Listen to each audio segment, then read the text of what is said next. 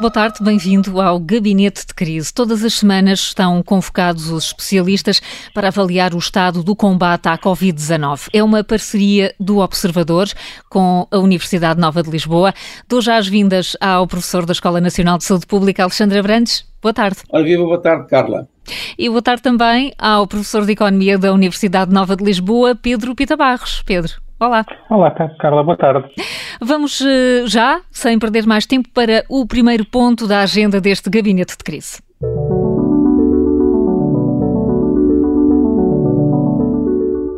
E começamos sempre com um número. Alexandre Abrantes, qual é o, o seu número desta semana? Olha, o meu número desta semana é que, uh, pelos nossos trabalhos que estamos a desenvolver na Escola de Saúde Pública, temos evidência que as medidas de contingência que tanto nos têm custado têm dado resultado.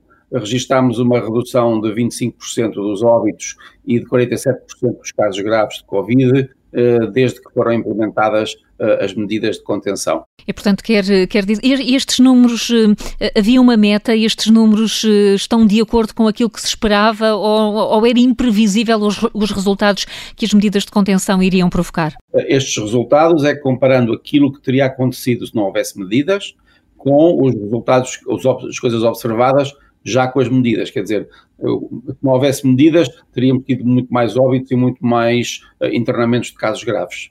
E, portanto, temos aqui uh, um número positivo esta semana. Uh, Pedro, Pedro Pita Barros, e o seu número qual é? O meu número para esta semana é 45, porque vão ser ou foram 45 dias de estado de emergência.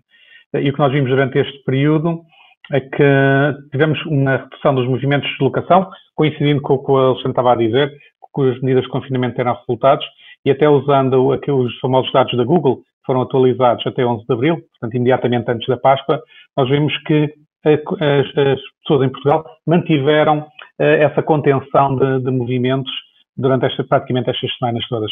Uh, voltando um pouco ao que foi o nosso primeiro programa, eu acho que agora se começam a notar alguns sinais de cansaço, quando estamos a chegar ao final destes 45 dias, e de alguns riscos para a saúde mental, mas também vamos começar a descomprimir, como vamos falar daqui a pouco, e portanto foram 45 dias de estado de emergência duros, uh, mas que valeram a pena uh, em termos de contenção do contágio.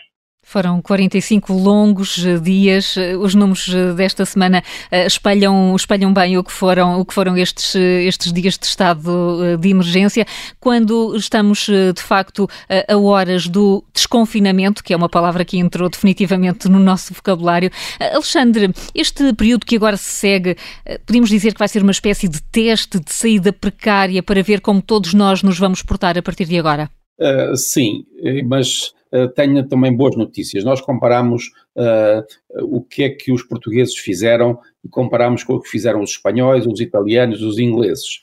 E o que verificamos é que tanto os portugueses como os espanhóis foram muito cívicos, enfim, aderiram, aceitaram as medidas, perceberam o problema, aceitaram as medidas e, portanto, reduziram a sua mortalidade para 80% daquilo que Uh, faziam antes. Uh, já uh, os italianos e os ingleses têm comportamentos diferentes e, portanto, os ingleses começaram tarde e nunca reduziram a sua mobilidade a menos de 60%, e, os, e os italianos também começaram tarde e foram aos poucos reduzindo a sua mobilidade, mas nunca abaixo dos 75% do que faziam. E, portanto, foi, houve aqui uma relação direta entre o comportamento de todos nós enquanto comunidade e os, eh, e os efeitos. E nós começámos o programa a falar da, da curva uh, ou do planalto, uh, e, e, e, isso teve diretamente a ver com o comportamento de todos nós uh, enquanto coletivo. Isso mesmo, eu acho que uh, até agora mostramos que entendíamos o problema, uh, acho que estamos todos cansados, acho que vamos começar o desconfinamento, mas acho que uh, se houver um alerta enfim, frequente em relação aos comportamentos que vamos ter que manter durante estes períodos, fizermos um desconfinamento progressivo, faseado, acho que vamos permitir uh, ter uma recuperação uh, sem um sobressaltos no aumento da, da epidemia.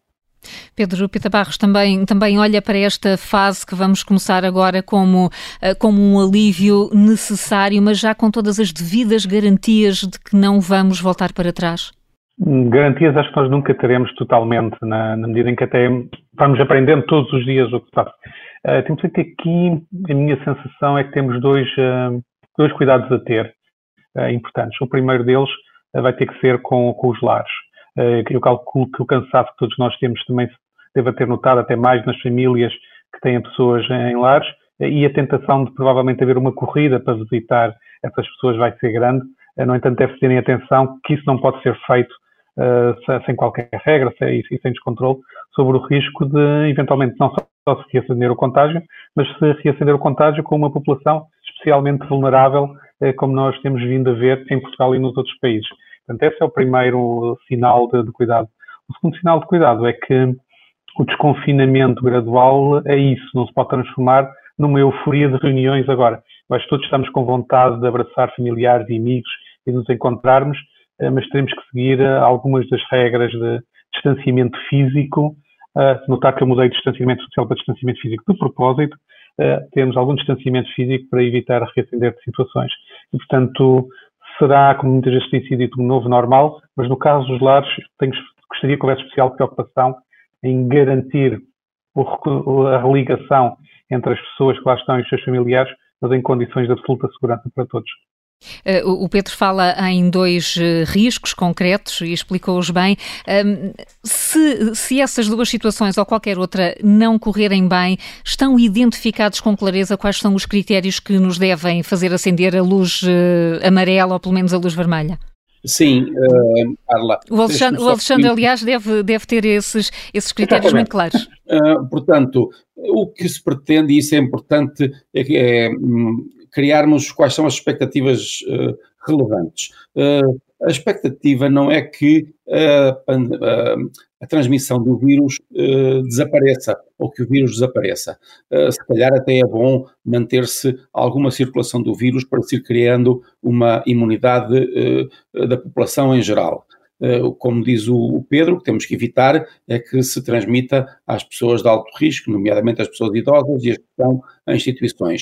Ora, o que a gente pretende é que o que é que é o, o, tal critério? O critério é que haja realmente alguma circulação do vírus, mas uma circulação controlada, quer dizer que cada pessoa eh, não contamine eh, outra pessoa, que contamine menos do que outra pessoa. Há um número mágico que é o número 0 de 70 do RT, da transmissibilidade da doença, que quer dizer que cada 10 doentes infectados só criam 7 casos secundários. Se estivermos dentro deste parâmetro ou abaixo, podemos dizer que a epidemia ou que a doença existe na comunidade, mas que não tem caráter epidémico, quer dizer, não se espalha pela população toda, está mantida quase como diríamos em banho-maria, eh, está mantida a um nível controlado. E, mas já chegamos a esse, a esse nível do, do R. Eu vos der a palavra de esperança. Então já vamos falar um pouco, um pouco melhor eh, sobre isso, mas estamos aqui já, e Alexandre, é isso, estamos a entrar na fase em que, em que vamos trabalhar a imunidade de grupo, é isso? ela está a acontecer, não é? Mas só que, como temos, estamos a impedir uh, os quaisquer contactos entre as pessoas, essa imunidade do grupo foi-se criando, mas provavelmente existirá em talvez cinco ou quatro ou cinco, cinco ou seis vezes o número de casos infectados estão registados. Isso é o que se calcula uh, que estão pessoas que estão realmente que tiveram contacto com o vírus seriam enfim, quatro a cinco vezes mais do que aquelas que estão notificadas uh, oficialmente, mas isso é pouco. Uh, comparando com os 10 milhões de, de, habitantes, vamos ter que criar muito mais imunidade nos próximos meses. Pedro, ia, ia também acrescentar alguma coisa quando o interrompi? Não, ia dizer que uh, nesta parte do, dos números mágicos, há neste momento uma, um site da Associação Nacional dos Médicos de Saúde Pública que, que vai fazendo estimativas deste famoso R uh, que, que, está lá disponível para quem quiser ir vendo e as, e as, estimativas que eles produziram mais recentemente colocam-nos já ligeiramente abaixo do número fatídico que é o 1, mas ainda não abaixo do ponto do que tem sido o ponto de referência, que era o 0,7 que o Alexandre estava a referir.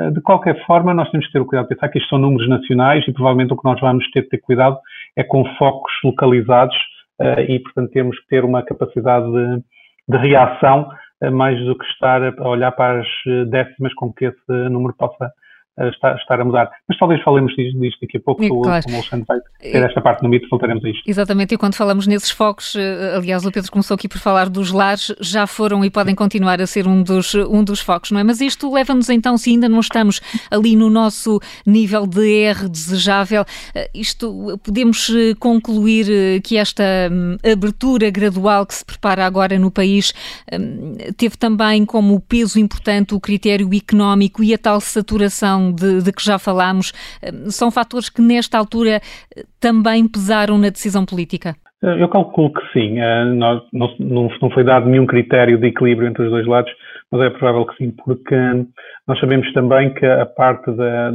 crise económica que se possa instalar pode ter consequências muito graves para a saúde das pessoas, em termos de não recorrerem a cuidados de saúde, deixarem arrastar situações, os próprios aspectos de, de saúde mental. Portanto, isto tem sempre um, é um, um, caminho de algum equilíbrio entre os dois lados, mesmo pensando só em termos de, de vidas humanas e de vidas salvas que têm que estar aqui presentes. Eh, e, portanto, é natural que eh, algumas destas considerações comecem a ter mais peso agora.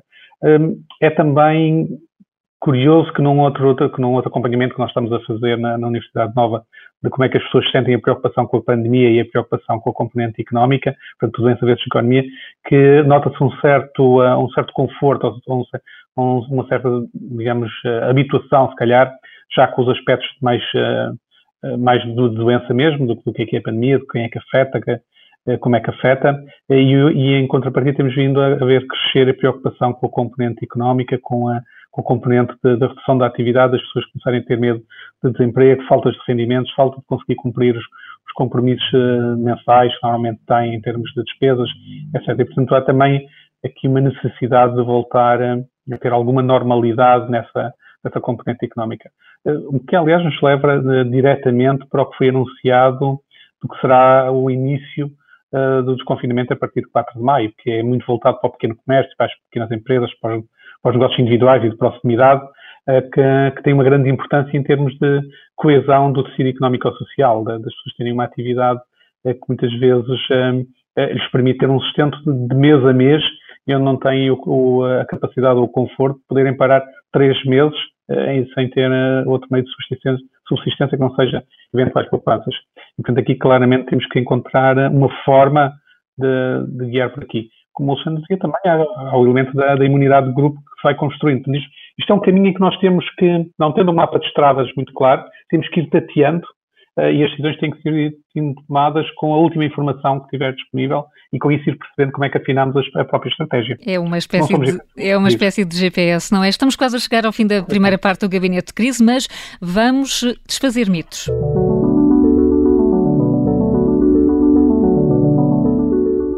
Mitos e ideias que aparecem como certas, mas que vale a pena questionar. Uma delas, Pedro Pita Barros, vão ser os modelos matemáticos a dizerem-nos quando é que a pandemia vai terminar? Pois esse é o mito que eu escolhi para esta semana, por uma razão simples. Nós temos tido uh, uma profusão de, de, modelos a surgirem de, de, muitas e diferentes organizações nacionais e internacionais.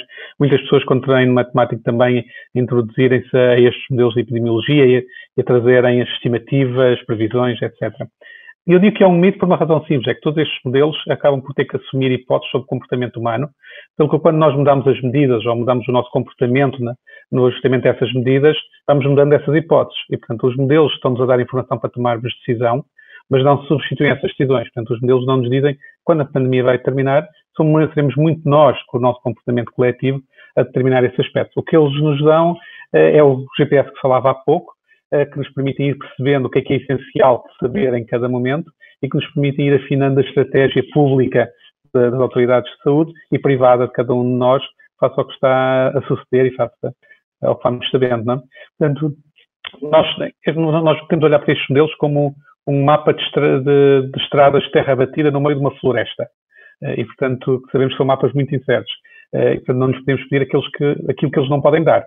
Exato. Então, não nos podem dar certezas. Ficou, ficou destruído. De orientação. Ficou destruído esse mito. Alexandra Brandes, e o seu mito qual é? Olha, eu hoje estava tentado a não criar, a não desfazer nenhum mito. As pessoas que estão há tanto tempo, há seis semanas em casa, têm direito a ter o seu mitozinho eh, e acariciá-lo todos os dias.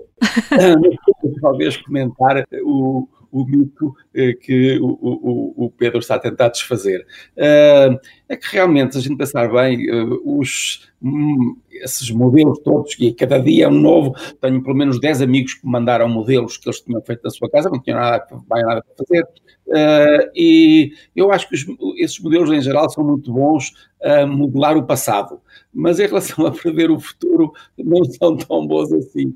E, e portanto, eu acho que estou como o Pedro, é melhor olharmos para esses modelos como com uma certa precaução uh, e, e ver a realidade e ver se ela se encaixa realmente com os tais modelos que foram criados. Ora bem, mais do que modelos matemáticos, vai ser o comportamento de todos nós a determinar o fim da pandemia e por isso até vale a pena ter algum mito, desde que eh, não saia de casa, não é, Alexandre?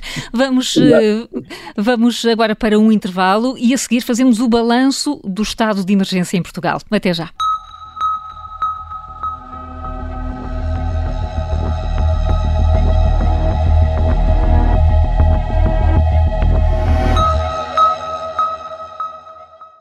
Olá, eu sou Filomena Martins, sou diretora adjunta do Observador. Já levo 30 anos e uns extra de jornalismo. Apanhei o boom e a crise dos média, as velhas gráficas e as novas tecnologias e durante este tempo muitas alegrias e várias tragédias. Já era jornalista quando caiu o muro, corri de um restaurante para o Record para durante dias e dias fazer páginas e páginas no jornal desportivo sobre o 11 de setembro. Também acompanhei a guerra no Iraque, os outros grandes atentados, o tsunami trágico na Indonésia. Estive na grande desilusão da final do Euro 2004, mas também pulei de felicidade com a final do Euro 2016, já no Observador, e por muito que não acreditem, até sei a canção do Salvador de cor. Nos últimos tempos achava que podia brincar e dizer que só me faltava um novo grande sismo em Lisboa. Não veio o sismo, veio uma grande peste inesperada e histórica.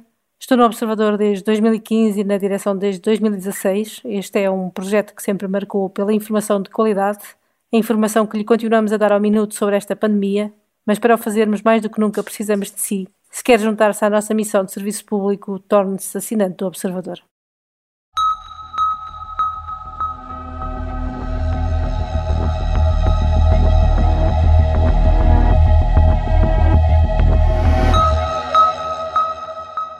Estamos de regresso ao Gabinete de Crise, o programa que analisa o estado do combate ao Covid-19 com os professores Pedro Pita Barros e Alexandre Abrantes. Esta segunda parte começa com a nota de esperança.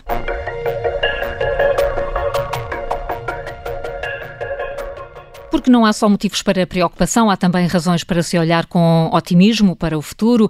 Alexandre Abrantes quer começar a animar-nos? Sim, uh, olha, hoje, antes mesmo da nossa reunião, fui ver esse site que o Pedro acabou de descrever, da Associação Nacional dos Médicos de Saúde Pública, e tenho muito boas notícias. Finalmente atingimos o, o, o nível mítico do RT e já temos o 0,70, o tal valor que nos permite dizer que uh, a, a, transmissibilidade da Covid na sociedade portuguesa está uh, a um nível que se poderia considerar controlado. Este foi o valor que os noruegueses utilizaram para decidirem reabrir ou recuperar a sua vida económica e social.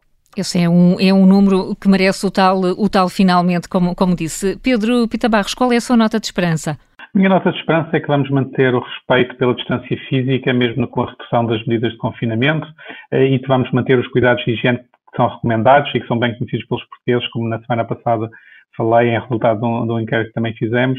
E, portanto, a nota de esperança é que nós vamos manter no essencial os cuidados necessários para poder ter uma uh, normalidade nova na, na vida pessoal e coletiva. É uma nota de esperança com fé também lá no meio, não é? Portanto, é também aqui um. Com, de fé dos portugueses e com um apelo a que se mantenha uh, este comportamento. Esperança com o apelo. Eh, não nos vamos esquecer dessas recomendações ainda neste gabinete de crise, mas agora queremos olhar eh, para o que foram estes últimos eh, dois meses de distanciamento social, com 45 dias de confinamento. Os portugueses foram, no geral, até mais rápidos do que as próprias instituições a assumir comportamentos de segurança. O caso português tem sido destacado como um bom exemplo no combate à Covid-19, a começar pela própria Organização Mundial de Saúde. Pedro e Alexandre, se só tivessem de destacar um fator decisivo uh, para estes resultados, qual é que seria? Um, são, são dois. Um é realmente aquilo que acabou a dizer, a adesão da população às medidas preconizadas, as pessoas entenderam e aceitaram, mas em segundo, a resiliência e a capacidade do Serviço Nacional de Saúde de se organizar e responder para tratar e acolher os casos mais graves. eu próprio tenho que lhe dizer que depois de anos a ouvir dizer, a, a ver a imprensa a bater no Serviço Nacional de Saúde, tinha se calhar dúvidas eh, se o nosso Serviço Nacional de Saúde tinha robustez suficiente para responder uh, à pandemia. E realmente teve. Uh, não vimos aquelas cenas que vimos na Itália na Espanha, uh, e enfim, sabemos que os, os, os, os médicos, enfermeiros e outros pessoal de saúde se entregou completamente a, resolver este problema e que temos que lhes agradecer porque evitaram essas cenas terríveis de, de números de mortes, que não há ninguém que os enterre, que não há, que não há caixões, que não há isto, não há aquilo, eh, e aquelas cenas dos, das unidades de cuidados intensivos que todos tivemos dificuldade em ver no dia a dia. Alexandre, mas pode ser um, um bocadinho mais concreto, porque o Serviço Nacional de Saúde é muito abstrato. Está a falar uh, da gestão, da organização, dos profissionais. Uh, não, dizer, Fala disso tudo. Como sabe, a Covid é uma doença ligeira para mais de 80% das pessoas. Portanto, só 15% é que, é que acabou por ser internada no hospital por, por, por ter cuidado, por, por, despertar cuidados, e só 5% teve doença grave para uh, que poderia levar à morte e que levou muitas vezes à morte e que tiveram uma passagem pelas unidades de, de cuidados intensivos. Portanto, são especificamente uh, a resposta uh, hospitalar e das unidades de cuidados intensivos que permitiram que o número de mortos não fosse muito, muitíssimo maior, não é? Uh, é claro que não estou a, a, a, desconsiderar todo o, o, trabalho das equipas de saúde pública que fizeram uh, os diagnósticos, que fizeram a identificação dos contactos, que uh, fizeram todo o trabalho para que as pessoas ficassem confinadas durante duas semanas. Tudo isso foi um trabalho em conjunto de, já nos cuidados de saúde primários, na linha da frente, muito importante. Mas depois, realmente, uma coisa mais crítica que é não se podem inventar camas e ventiladores de um dia para o outro. Eh, e, portanto, o que a gente viu é que eh, os serviços do SNS conseguiram, eh, com as, suas, com as unidades que tinham e o equipamento que tinham e depois aquilo que foi adquirido entretanto, a responder aos casos mais graves e evitar algumas mortes. Pedro, eh, escolhia, consegue escolher um fator que pudesse ou que tenha sido determinante para os resultados que temos tido? Ah, enquanto o Alexandre fala, eu estava a pensar exatamente como é que eu conseguiria arranjar uma única palavra que fosse transversal para, para descrever tudo o que se passou ou que se tem passado até agora. Provavelmente a palavra que escolheria neste momento é calma. E se quisermos adicionar uma segunda, é calma e confiança. Eh, e porquê? Nós tivemos, se formos ver as várias das várias partes da, da, sociedade que interviram ou que, estão, ou que estão presentes nisto tudo, temos que no Ministério da Saúde houve desde o início uma definição da estratégia, como ainda agora o Alexandre referiu, que era chamada 80-15-5, eh, em que 80% dos casos não serão muito graves, mas teve um papel muito importante. Diminuiu desde logo a pressão do internamento como solução. As pessoas perceberam, ainda antes de começar a surgirem casos, de que não era preciso estarem todos internados e que só os casos sérios estão internados. Isso foi uma diferença fundamental face ao que, ao que, ao que sucedeu antes em Itália e até em Espanha, onde a pressão de internar logo era grande e, portanto, criaram uma pressão excessiva. Também eu acho que houve bastante calma, tem havido bastante calma na transmissão de informação com, os, com as conferências de imprensa diárias, que têm tido imprecisões aqui e ali, números corrigidos aqui e ali, mas que não criaram desconfiança com a situação e que vão transmitindo uma certa calma e controle sobre o que vai ocorrendo, até com honestidade sobre quando é preciso corrigir números, o que me parece importante. Também houve calma na forma como os hospitais e os centros de saúde, os médicos de família, como todos conseguiram adaptar o seu funcionamento uh, para responder às necessidades da pandemia, seja nas situações mais críticas que requereram internamento, com todos os riscos que, que tem e que foi preciso acautelar, quer com o seguimento das pessoas que ficaram em casa a serem acompanhadas pelo, pelos médicos, não indo, portanto, aos, aos serviços de saúde, eh, de, de, entupindo os serviços de saúde, de, de, tirando essa pressão que aí está. Mas também houve calma da população em geral, que, que como já referimos aqui várias vezes, eh, aceitou as, as exigências deste tempo de emergência. Mas também tivemos calma nas empresas, por exemplo, nas da retalho alimentar, que garantiram sem rupturas o abastecimento à população e nós não tivemos nenhuma notícia de falha generalizada de, de algum bem essencial. E, uh, e esse é um trabalho invisível de cadeias de abastecimento que não é fácil de continuar a manter num período em que está muita coisa a parar. Uh, também calma nas, nas, empresas que pararam e tiveram redução significativa de atividade, quer, das, quer de quem gera as empresas, quer dos trabalhadores. Vai ser uma situação crescentemente difícil esses aspectos, pelo seu aspecto económico, mas até neste momento temos tido alguma calma. Uh, tivemos calma dos profissionais de saúde, que têm feito um esforço descomunal em conseguir aguentar uh, o funcionamento do sistema, mas, que não, mas que deixaram de lado todas as lutas profissionais que vinham a ter para não aproveitar uma situação de fragilidade global para, para se imporem. E, portanto, se alguma coisa eu pudesse por aqui era calma, calma na, até se calhar na própria comunicação que o Primeiro-Ministro faz em geral sobre o tema, que tem sempre um meio termo de, de esperança naquilo que transmite, uh, teve calma em decisões rápidas sobre uh, como tratar imigrantes uh, ilegais que podiam ser focos de, de, de contágio, em, em, decisões rápidas em termos de, de prisões. Então, acho que nós se alguma coisa acabamos por ter no meio de, desta instabilidade toda, mesmo tenha havido alguns eh, pontos onde haja algumas falhas e alguma confusão, provavelmente mais transversalmente eu poria calma. Hum, calma, calma como, a, como uh, a chave, a razão-chave para isto. É muito difícil se eu, lhe, se eu lhe pedir, Pedro, e também ao Alexandre, se lhe pedissem uh, um rosto que tivesse protagonizado a, a forma como Portugal uh, combateu, combateu esta e está a combater esta pandemia. O Pedro elencou aqui os briefings diários. Há um rosto, há um protagonista deste, deste combate à Covid-19? Olha, sem querer ser enfim, eh, fazer elogios políticos, eh, eu acho que temos que reconhecer que o nosso Primeiro-Ministro, eh, António Costa, mostrou uma liderança extraordinária ao tomar uma decisão que até foi contra a recomendação da Comissão Nacional de Saúde Pública e de alguns, enfim, peritos na área e que ele tomou e tomou muitíssimo acertado, tomando a iniciativa de restringir severamente a, circulação das pessoas contra a vontade, e foi, foi adequado, contra a vontade até de tanta gente que era contra isso. Como o encerramento das escolas, por exemplo, estou-me a lembrar desse caso. Pedro, também consegue dar um, atribuir aqui um nome a um rosto? Estou, estou muito alinhado com, com, o Alexandre, porque de, uh, o, no fundo toda a, intervenção governamental, quer da Ministra da Saúde, quer da Diretora-Geral de Saúde, uh, do Secretário de Estado, tem funcionado muito como uma equipa coesa, pelo menos aparentemente para fora, parece uma equipa bastante coesa, e portanto o responsável máximo por esse funcionamento acaba por ser o Primeiro-Ministro e eu acho que ele também tem demonstrado uma enorme capacidade de liderança neste, neste, neste campo, neste momento, e, portanto, nesse aspecto, sim, o Primeiro-Ministro talvez seja o rosto que se destacaria enquanto uh, representante de todo um grupo que está a, tra a trabalhar nisto no, no, do ponto de vista das autoridades públicas.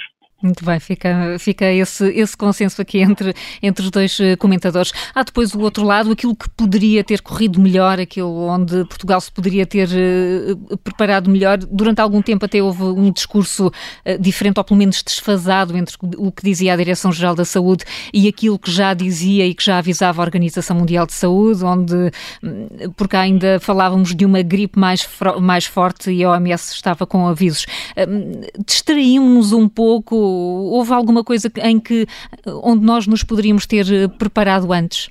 Eu aí tá, o único ponto que eu acho que podia ter sido mais a sério, mas que se corrigiu o tempo, que eu acho que foi crítico, foi o tempo que pode ter demorado a assumir-se que já havia transmissão comunitária do vírus na, na população. Houve ali um, provavelmente dois, três dias onde todos os sinais de, de pessoas no terreno, de evolução dos números, de, do tipo de casos que estava a ser noticiado, sugeria que já existia essa, essa transmissão comunitária e, uh, e, o discurso público, oficial, para fora, ainda era muito de estarmos ainda a fazer o, seguir os contactos, a fazer as cadeias de transmissão, etc. Eu acho que durou apenas dois, três dias, mas foi talvez aquele ponto onde eu senti uh, mais em risco no, o poder entrar por um caminho que, que nos poderia levar para mais problemas. Uh, e, tal, e, e, isso poderá ter sido uh, o ponto cru, mais crucial. Houve um outro ponto onde quase falhámos, mas conseguimos atalhar a tempo. Eu aqui já mencionei também essa, essa preocupação que foi os lares uh, e que foi um problema em todos os países Uh, e, e, é curioso como é que não, é um aspecto que praticamente nenhum país aprendeu com a experiência dos outros que estavam à frente de uma forma acelerada. Uh, acabamos por aprender rapidamente e conseguimos evitar situações dramáticas como sucederam em Espanha e como aparentemente também estão a suceder no Reino Unido e como também parecem estar a existir na, na, na Suécia e em França. Uh, e, portanto, houve aí também algum uh, um, um, certo tremer. depois, acho que a única coisa que me parecia que era completamente desnecessária foi toda a confusão e ruído que se gerou à volta da discussão das comemorações do, do 25 de Abril na semana passada, que foi ruído desnecessário, eh, mas que, transmite, que transmitiu, ou pelo menos criou alguma ideia de regras para um, regras para outros, que eu acho que era completamente desnecessário, como aliás acabou por ver no final, conseguiu-se eh, fazer tudo de uma forma relativamente razoável. Um, em termos de funcionamento do sistema propriamente dito, o único ponto de atenção que, que também desapareceu da, dos radares uh, foi quando se falou da colaboração do setor privado, onde foi claro que houve ali, em algum momento, um certo desentendimento sobre o que é que significava o setor privado acolher do, doentes de, de Covid-19, uh, mas como entretanto desapareceu dos radares, pressuponho que tenha sido clarificado e tenha sido resolvido e que caso seja necessário, por qualquer razão no futuro recorrer ao setor privado, isso possa ser feito. Um, mas foram estes os pontos. E, portanto, como se pode ver, não, não são muitos os pontos, nem são e às vezes, particularmente. Alguns até, alguns até foram um pouco detalhe, outros não, mas alguns foram até quase detalhes. Uh, Alexandre Abrantes, e o que é que, o, que, é que pegaria? Vou dizer alguma coisa que será menos politicamente correto, mas acho que uh, um pouco a reboque da Organização Mundial de Saúde.